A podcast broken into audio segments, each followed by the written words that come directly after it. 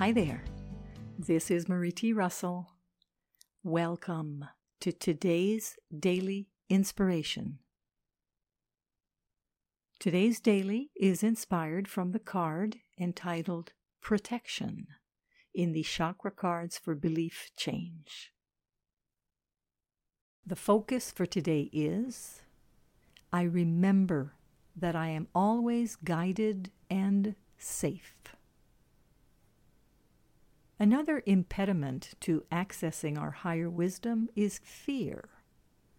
This fear takes many forms the fear of others, the fear of being wrong, the fear of failure, the fear of otherworldly forces, of evil, of powerlessness, of extinction. The ego fears its demise. We may fear, for a number of reasons, that we can't trust the source of our inner wisdom. We may fear that the information we access is wrong or that we didn't get it right.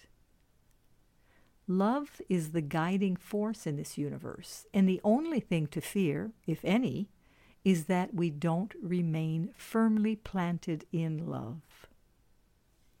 The thing to remember is that we are always guided and always safe, no matter what it looks like or no matter what we think. So daily, remind yourself I am always guided and safe. This mantra will carry us through thick and thin, through ups and downs, and through all challenges we encounter, imagined or real. Today's daily was excerpted from the InnerSelf.com article, How to Access Higher Wisdom, written by Marie T. Russell. This is Marie T. Russell, publisher of Inner Self wishing you a day of remembering that you are guided and safe today and every day.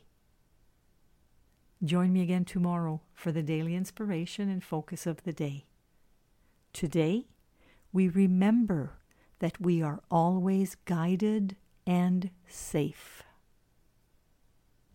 Wishing you an insightful day.